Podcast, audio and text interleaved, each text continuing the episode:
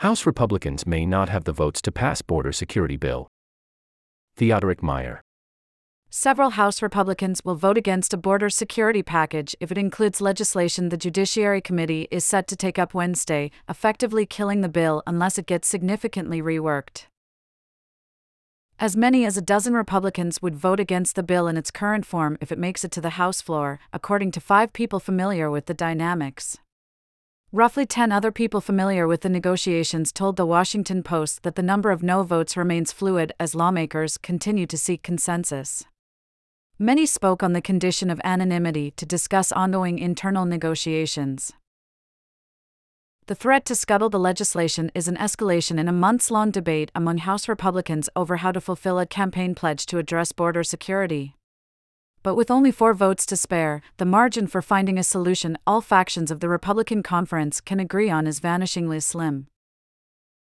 The dispute remains centered on legislation proposed by Representative Chip Roy, Texas, that would temporarily halt migrants' legal right to asylum if any port of entry becomes overwhelmed. Representative Tony Gonzalez, Texas, has repeatedly chastised the proposal for infringing on legal immigration pathways. Republican leaders are trying to iron out the differences among members now rather than on the House floor. I'm not an island. I'm a tip of an iceberg, and what I'm saying is not because I have some issue with somebody. It's because it's bad policy for a lot of members that are in tough districts. President Biden won, Gonzalez said, noting opposition to the package isn't just among Hispanic lawmakers. We won the majority by winning these seats, and why would you put them in a bad spot unless you wanted to? Opposition to Roy's legislation has swelled since the Judiciary Committee released the bill's text Monday, after weeks of delays. Provisions related to e verification for workers, temporary visa updates, and debates over restricting access to parole for certain non citizens have irritated Republicans who represent districts with large Hispanic and agricultural communities. Republican Representatives Dan Newhouse, Washington, and David G. Valadao, California, both of whom represent rural districts, are continuing to negotiate with their staunchly conservative counterparts over the e verify portion of the bill.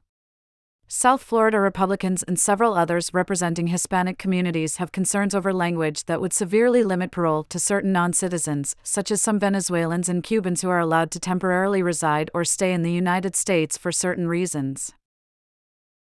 Early Tuesday, Judiciary Chairman Jim Jordan, Ohio, said that the group was still working to find consensus on the asylum language and concerns over e verify, parole authority, visa overstays, and how to treat unaccompanied minors at the border. We made some changes through the conversations that resulted in the package that we're now putting forward, Roy said. Who knows, maybe we'll come to some agreement to make a few more changes or pass it through as it is and then have some debates before it hits the floor. Republican unity was tested at a news conference Tuesday morning, where several members of the All Republican Congressional Hispanic Conference preempted the judiciary markup, irritating leadership. Leadership staff even called several Hispanic Republicans to dissuade them from attending, according to three people familiar with the outreach.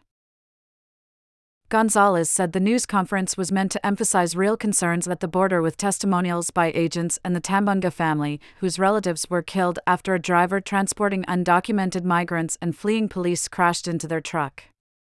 Gonzalez said he recently told an influential colleague, You know, if I'm voting no against the package, the package is failing.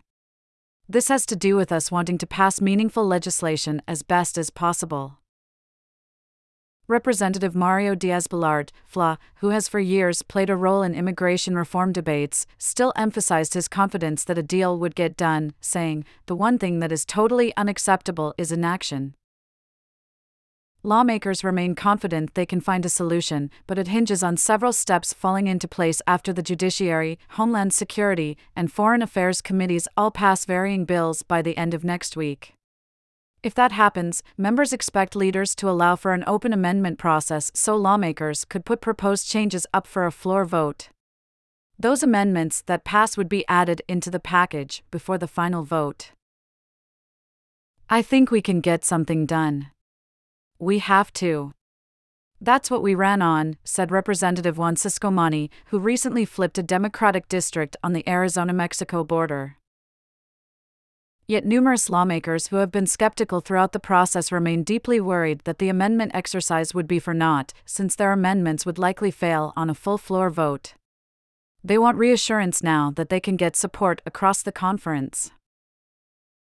There are also several off ramps that could ease tensions in the coming hours. While it is expected that Judiciary Republicans will pass their bill Wednesday morning, those opposed to the current asylum, parole, and e verify proposals worked into the evening Tuesday to see whether tweaks could be made to appease those with concerns. But any significant changes would mean risking support from staunchly conservative lawmakers. Judiciary leaders already delayed the bill's markup twice after realizing there was not enough time to prepare legislation that had broad support. In an effort to speed up the process, leadership demanded over the weekend that the eight initial bills the committee was going to address individually be packaged into one, leading to a scramble to rework text, which some admit has led to duplicative language, and cutting into the time for lawmakers to decide on whether to support the package. I need to see what comes out of committee, Representative Don Bacon, Nebraska, said Tuesday. I was concerned about what went into committee, but I was hoping what comes out of committees is a better bill. I really just don't know. One significant change made during the combination of the bills was including a provision from Representative Tom McClintock, California, that tweaked parts of the Roy bill. Rather than shut down asylum if any port of entry is overwhelmed with undocumented migrants, it would instead require asylum seekers to remain in Mexico until their court date in the United States or until the port of entry is stabilized. Several members will be watching whether McClintock's amendment is adopted. If it is not, one member noted, it'll get ugly very fast. Several Hispanic Republicans and vulnerable incumbents also have said they would not support legislation that would hinder asylum claims. As an immigrant myself, I will never support anything that doesn't allow for valid asylum claims. That's what America is all about. But America is also about laws and America is about legal immigration, Representative Carlos A. Gimenez, FLA, said. The United States Conference of Catholic Bishops, which sent a letter to lawmakers in January describing Roy's bill as antithetical to our nation's moral principles, has also told the Judiciary Committee that it opposes the bill, according to Keiko Noguchi, the executive director of the conference's Washington Public Affairs Office. In response to ongoing criticism, Roy said that the package will ensure that undocumented migrants are not released into the United States and that people claiming asylum with an actual credible fear of persecution of religious or political beliefs will be protected. The goal here is to not allow asylum to be used as a backdoor to the immigration system. We think we've got language now that is largely accomplishing that, he said. We're just having to figure out how to get it exactly right.